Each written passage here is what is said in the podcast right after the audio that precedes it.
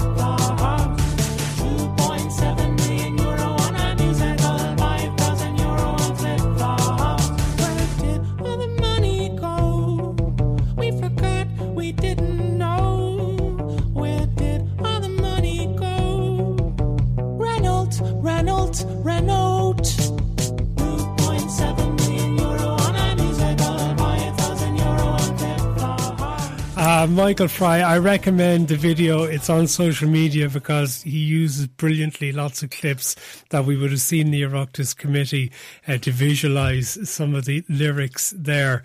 Uh, Michael Clifford and Edel Coffey are with us. Edel, how well has he summed it all up there? Oh God, um, I still think "Whereas John Rogers" is his greatest hit. I, That's my I'd agree with that. Yeah, yeah. Sorry, just Um, remind that that was in relation to the um, the Enoch Burke incident, wasn't it? Yeah, yeah. I, I mean, he he is he's a, a comic genius, but um, yeah, I, I don't know. Like we're we're six Oireachtas meetings in and twenty five hours of hearings later, and I don't know if anyone's any clearer yet um on where we are with this. But um, Is it twenty five hours at this stage of hearings and yeah, evidence? yeah, like it's and I just think. I don't know if it's it's Annie if it's gone away yet, you know, and I I have to say, I'm sorry, I are you displaying a little bit of fatigue here? No, not fatigue. I'm displaying huge sympathy, to be honest, because I, like many journalists in this country, I know Ryan Tubridy professionally, and I've always found him to be just an incredibly decent, honest, upstanding guy. And I'm kind of shocked at the savage reporting that we've seen, because I do actually agree with him that he's been held up as this kind of poster boy for, you know, what appears to be some I don't know, fairly um, shady, opaque um, accounting within R- RTE, and I feel like It's all RTE's fault, is it? No, I- well, maybe, maybe, but I, I just feel like there's been very little perspective. I feel like it's kind of he is the poster boy, like he said uh, uh, at uh, the Oireachtas committee meetings, and I do think that's kind of unfair. Michael Clifford, would you share Edel's sympathy for Ryan Tubridy? I know Ryan Tubridy only vaguely. I know people who work in RTE who tell you um, behind the cameras or away from the microphone, he is a, a thoroughly decent person. I, you know, I, I know people, and, and there are others. For example, we all know Matt in the media. There are people who off mic or whatever. They're not the great person they appear. People do not say that about Ryan Tubridy. They do say he's a decent fella. There is another side to the coin, though, and that is something went on here, and it does not seem that we're getting the full picture. Even after six days of hearings and Yeah. 24 No, hours, uh, no, there- 25 there are hours. few- there- there are a few attempts to set the principles. record straight. There are a few principal people who are missing. The Forbes, the FG, uh, the DG, excuse me, um, Jim Jennings is the director of content, and we have not heard from Renault. Renault Or Renault, as I think most TVs insist yeah, on yeah. calling it. Well, I mean, uh, you know, wh- whoever there was involved in this deal would be in a position to say exactly what went on. They're not obliged to do so, they're a private company, but it would help things. And the unfortunate thing is, Ryan Tubridy, there's a lot of talk now about whether or not he'll go back to his old job. Should he not, it would be a very harsh penalty to pay. The other side of the coin, though, is we still do not have clarity on what was involved, and some people are still not exactly certain about how he has projected his own involvement in it. I think the key question is what has he done wrong? And that's the thing that I keep coming back to. What has he done wrong? And the mea culpa he gave in the committee meeting was, um, I didn't correct the understatement of my salary by RTE. So who made that mistake? RTE. But he didn't correct it and he's being so severely punished for it. Well, there, there, there's a bit more, Edel. I mean, th- there's Go a bit on. more. No, there's a bit more to this extent. What definitely, and on Thursday, yesterday, um, Adrian Lynch, the Deputy, Deputy Director DG, General, or Acting Deputy, acting deputy DG. general, under questioning from Fianna Fáil's Paul McAuliffe, he admitted, yes, what went on here was something to boost Ryan's earnings. Uh, he admitted Sort of an off balance sheet transaction, a deliberate deception so that it would appear that he was getting paid one thing, whereas in fact he was getting paid something else. Exactly. And he also did admit that it was that RTE would be the ones footing the bill. So you have to ask, in all Whereas fairness, Tubridy and Kelly said that that was a completely separate commercial contract on top of his salary. Completely does that separate. stand up, Edel? Yes. And it was paid by RTE, sort of what you might call in the old days an off balance sheet transaction, because Renault never paid a cent of it. Well, this this is the point. If it was a commercial transaction, Renault cost neutral was the phrase that was used. That means Renault were saying we are not paying this. If Renault are not paying it, then quite obviously RTE is paying it. And why And are they doing the it in that manner? well. Are RTE a publicly funded um, company or are they a commercial company? The problem is they're two pronged and they behave like a commercial enterprise in some ways, and it, on the other hand, they behave like a publicly state But i- i- funded. is that the issue in this though? I think I think that is actually the core issue because what's happening is they're behaving like a private business in some in some parts and they're behaving like a publicly funded business in other parts. Well- and I think there is obviously um, an issue with that and there is a conflict. So I think for the future there is a question in how does RTE go forward? How does it Other, continue yeah, to be that's funded? that, that, that- I absolutely couldn't agree more. But that's a separate issue. But just this particular issue, to me, the core issue is this: was something set up in order to pay Ryan Tubridy more money than was publicly declared? Was it done in order to ensure that there would be no backlash against it from either the RTE staff, the public, or the Oireachtas? That's the issue, and I don't think we've complete clarity on it. and see I another think another we've had answers on that issue, but we've had different answers. See, Edel, another listener people. here says RTE got him an Nixer and RTE handled the cash is completely separate. If I had a Sa- Saturday Nixer and my boss cut my pay, would the Nixer be cut? No. I suppose what's been said there is that, you know, if he was entitled as a self employed contractor to go and do other things as long as they were not in conflict with RTE, why was it that RTE was handling this Nixer for him? Not just handling, paying it. And paying it because eventually thing it is, wasn't see- it wasn't a, a real outside deal. No. It was actually been paid for by. RTE. And that wasn't that to do with um with COVID and the fact that the sponsor was never expected to not be involved. I don't think so, to be honest with you. Um, look, I- I- as I say, the, the, as- as far as Ryan Tubridy is concerned, going back to his job, as he said in the meeting, is the thing that he wants to do. Um, it's up to Kevin Bakhurst now and those around him to decide whether or not to do that. It would be a very harsh penalty, but Well, actually, let's hear a little bit of what Kevin Bakhurst, when he was sitting in the seat you're in now, Mick, had to say to us here on Tuesday's programme.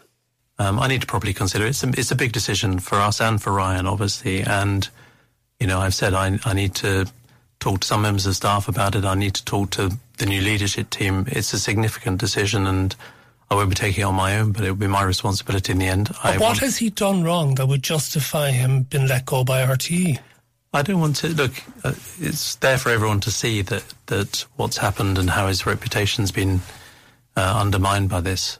I don't want to get into um, directly criticizing him myself because I, you know, I know him well. I I like him. He's a very bright guy. He's an extremely good broadcaster, um, and I don't like seeing any individuals um, reputation being trashed the way it has this his has been over the last few weeks, and I feel for him personally. And you know, I hope given a bit of time, you know, wherever it is, he'll restart his career. He's a very very talented broadcaster, but we have to make a decision about what the right thing is for RTE in the in the end. Wherever it is, restart his career sounded a little bit om- ominous. But Michael Clifford, the reason I asked the question, what has he done wrong that would justify the ending of the contract, is it has been emphasised even by RTE executives, including Adrian Lynch, that legally he has done nothing wrong, and the Grant Thornton investigation into the payment has emphasised that. So, how can you actually end a contract when the person on the other side has been admitted to have done nothing legally wrong? Yeah, big, uh, very good point. Presumably, and this is just speculate, that if they came to a conclusion that they, they didn't want Ryan back in the air, they would have to pay him for his contract. Now, Can you how- imagine the fuss that would cost if they have to pay him up the balance of his contract and potentially more because of the reputational damage that he is claiming? Very true. And you say the balance of his contract, uh, uh, as has emerged from this thing, he had a contract at, at the outset of this that included his television work. The Late Late Show is gone now. And as, as I think was said at these meetings, they're, they're renegotiating what his actual contract is. But you- you're absolutely right, Matt. It's, um, it's a sticky situation, you know. I mean, There's a lot of support for him. Now, they're coming in here, totally agree with Edel. Ryan is guilty of very little. And what's he supposed to do? Come out and say, my employer is lying about my salary? Be And also, if somebody offers you five hundred grand to for your job that you do very well, would you say no? Actually, that's too much. I mean, the market d- determines his pay, and RTE can say no, this is too much, or no, sorry, go talk to Newstalk, go talk to Today FM, because we this is where the book stops. This is where our offer stops. Like really, as people have said, you know, Ryan Tubridy has said he is a home bird. He loves Ireland. He is here for so many years. You know, the the idea that they were paying him this because they were afraid that they would lose him, you know, they nobody held a gun to their head. but I, I- I don't think it's the quantity we're paying Edel. I think it's how it was paid was the issue. No, I agree. Well, I I do actually think that the quantity has been an issue too, just in terms of I suppose some of the response around you know the sympathy towards him.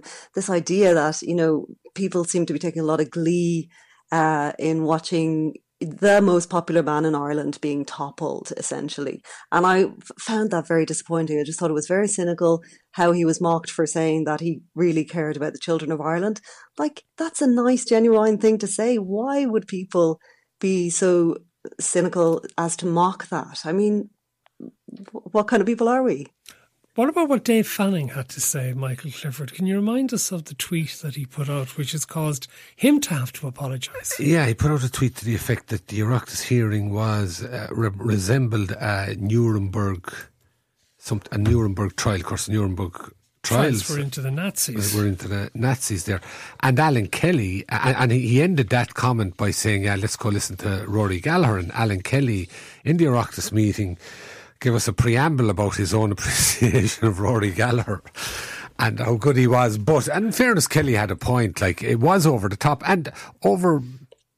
Overseeing that whole incident is the reality that Dave Fanning is a client in Noel Kelly's, and so is And sure, I have to do for the sixth time say that yes, I'm represented by Noel Kelly's management in relation to certain things, not my entire business career, but in relation to a book I've coming out in October and in relation to various conference work. And that's been the situation for the last two years or so, which I haven't hidden because it's on my Twitter bio. So just get that one out of Yeah, the way. no, no, but the, the, the, the point being there, Matt, for somebody who was a client to come out with that. I mean, the conflict of interest is screaming. No, he, look, there, he came out and he apologised afterwards, and I don't think there's a need to. Um, to, to, to for it to continue. It was just beyond. unfortunate to follow after the Christy Dignam thing as well. Yeah. Yes, that's very true. And let's talk a little bit about Ryan Tubridy's predecessor as the host of the Late Late Show. Now works for Newstalk downstairs. Uh, but Mike, Mick, he's had a long running legal battle, another legal battle in relation to land beside his house. And this one hasn't gone well for him either, has it?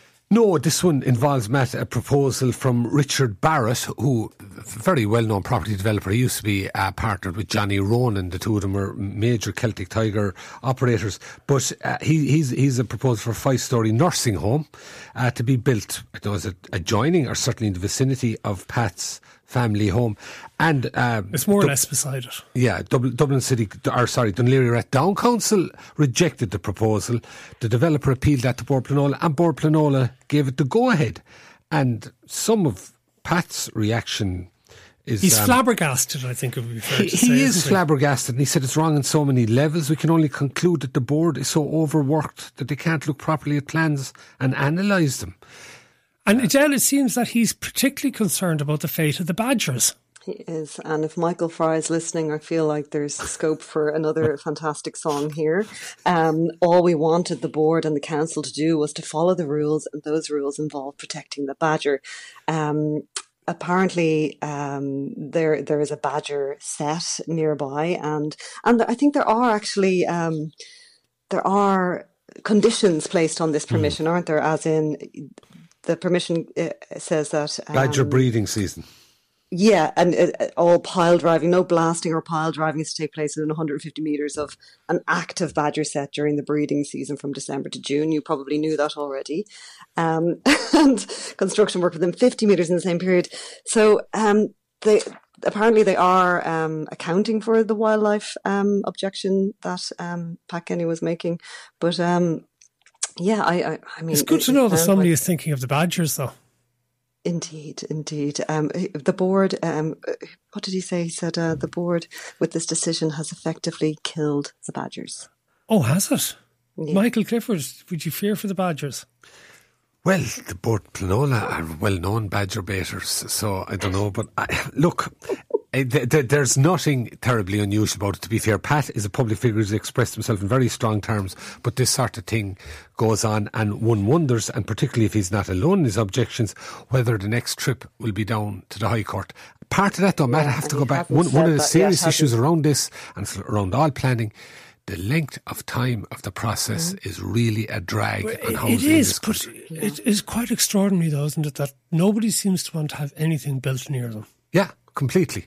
Completely. There was one I saw recently there in oh some part of South County Dublin. They they, they said plainly um, a development here will devalue our homes. Now that's uh, what we I have. I think with- that's an exclusive part of Dalkey if we're thinking of the same case where somebody in a big luxury mansion wants to build another house out in the front garden. And Why does all the neighbours, all the neighbours are up in arms, saying that this will reduce the value of the. Actually, that's a different one. I'm is. now thinking of another one that you're referring yeah, to so there's as big well. development I think Yeah, somewhere yeah. out there. Yeah, yeah. But it, it's it's like It's a standard transferable argument almost against anything being built. It will reduce the value of my existing property. A, a, a friend of mine who's in local authority, is a senior figure in local authority, he said to me, anytime they want to build anything, particularly housing, people do not want it. They don't want any, they want anything that might impinge to the extent of two, three, five percent on their quality of life or on the price of their homes. Now, in ordinary circumstances, for a large number of people have that uh, that position is one thing. We're in the middle of a housing crisis, and yet that's what. And and remember, the thing is that in in a lot of these instances. Ultimately, planning permission will be given, overriding the objections. The problem is the process. It can take anything from one, two to five years, and there you're back again to why. That's one of a number, a huge number of elements of why we've a housing crisis. And the Gorse Hill thing took ages as well. Like that was, I was looking that up. That was back in 2006, and that went on for years as well. Obviously, That was Pat Kenny, the adjoining Yeah. house and land beside him. There was a dispute with his neighbour, the late Jerry Mm-hmm. Charlton, in relation to land. And it's actually, I think that land now is part of the dispute as well, or beside it in this particular plan for the nursing home. Uh, Edel, it sort of petered out earlier in the week, and we didn't give it any time here up until now. But what do you think of this idea of having a bank holiday in the Republic to mark the Battle of the Boyne and the 12th of July celebrations and their bonfires up north? I mean, if somebody wants to give me an extra day off on a Monday, I will take it. It wouldn't But, uh, necessarily be a Monday now. It would have to be on the 12th. Any day, any day, Matt. I'll take it. But no, I, I mean, I, I don't think it's necessary um, to have one in Ireland. I know that in Northern Ireland, uh, both the 12th and St. Patrick's Day are public holidays. Um, but I do think that um, there's a different situation there politically than there is in uh, the Republic of Ireland. So I don't think there is any onus to do so. I know that um, uh, Patrick Costello, um, who's a member of the Good Friday Agreement Oireachtas Committee, has called for it, um, sort of saying that, you know, it's important that we honour the diversity of the entire island, um, you know, as per the Good Friday Agreement. But uh, I'm, I'm not sure. I don't see it as necessary. But look, I'm a Dubliner living in Galway. I I think it, I, I would I would prefer that people stopped setting fire to um, you know huge pallets of wood and pictures of um, government leaders. Michael, more Kelly, useful. what's your view on the 12th of July being a bank holiday in the Republic? Well, I mean, in terms of Patrick Costello's sentiment, I agree with it. We have to accept that We have to adjust, particularly if we're going to be moved to a situation where we've won jurisdiction in the island. I understand that in a lot of different ways, and I'd be very much in favour of a lot of different ways. The 12th is a particular case, though. And what is celebrated, or what certainly appears from this side of the border to be celebrated, and among the nationalist minority there, is lie down tags, we're in charge here. It's very oppressive kind of uh, an attitude. It symbolises a lot of that stuff.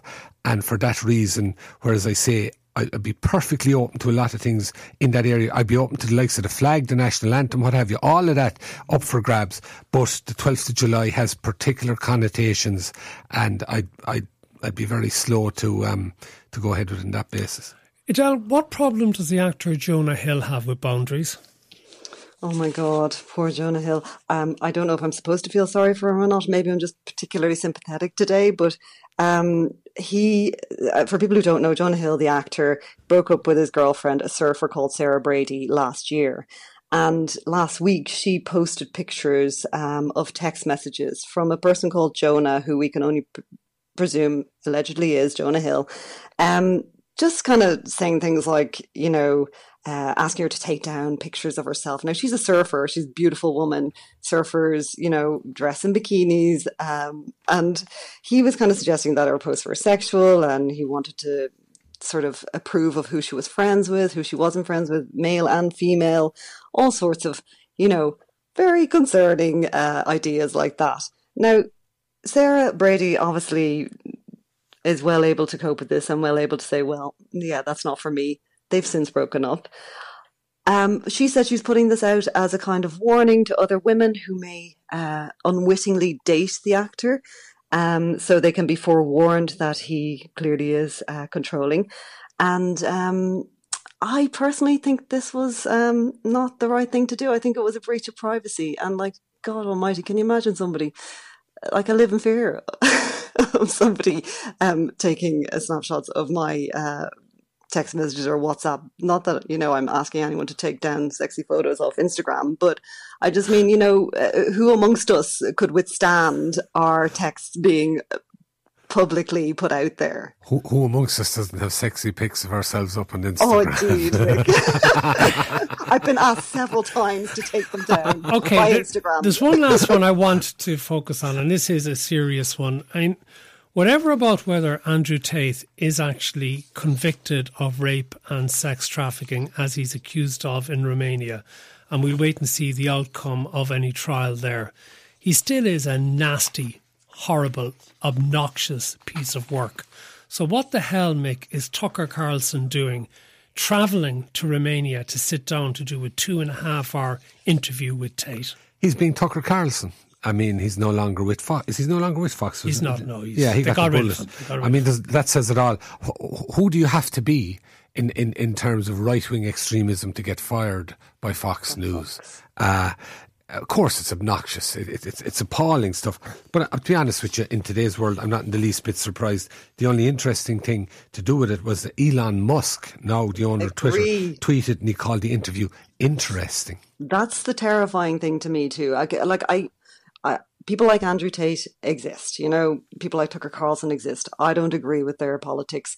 We coexist in the world. That's fine. However, when Elon Musk, one of the most powerful people in the whole world, says the interview is interesting, that chills my blood. Hmm. Seriously, what is he thinking? He's thinking eyeballs, audience numbers for Twitter. Yeah, Absolutely. Doesn't give a Join damn Twitter. what it is. It's despicable. Absolutely, and that's exactly what Tucker Carlson is is thinking. Or as well. actually, could it be worse? And could it be that Elon Musk actually tacitly approves of the likes of Tucker Carlson and Andrew Tate? Horrific. Yeah, Quite possible. course. Possible. You know, the way, I mean, the way he, he's conducting himself. But but sure, we have this rival to Twitter now, Threads, that that that could come along and uh, change the whole thing. So we're told. I'm not plugged into exactly how. Well, it's not successful- available in the It's European not Yeah, it's not available available Twitter here yet. yet. Yeah, I know that much. We leave it there. Michael Clifford and Edel Coffey. thank you very much for being with us on the week trending here on the last word of today FM. The Last Word with Matt Cooper. Weekdays from 4.30. Today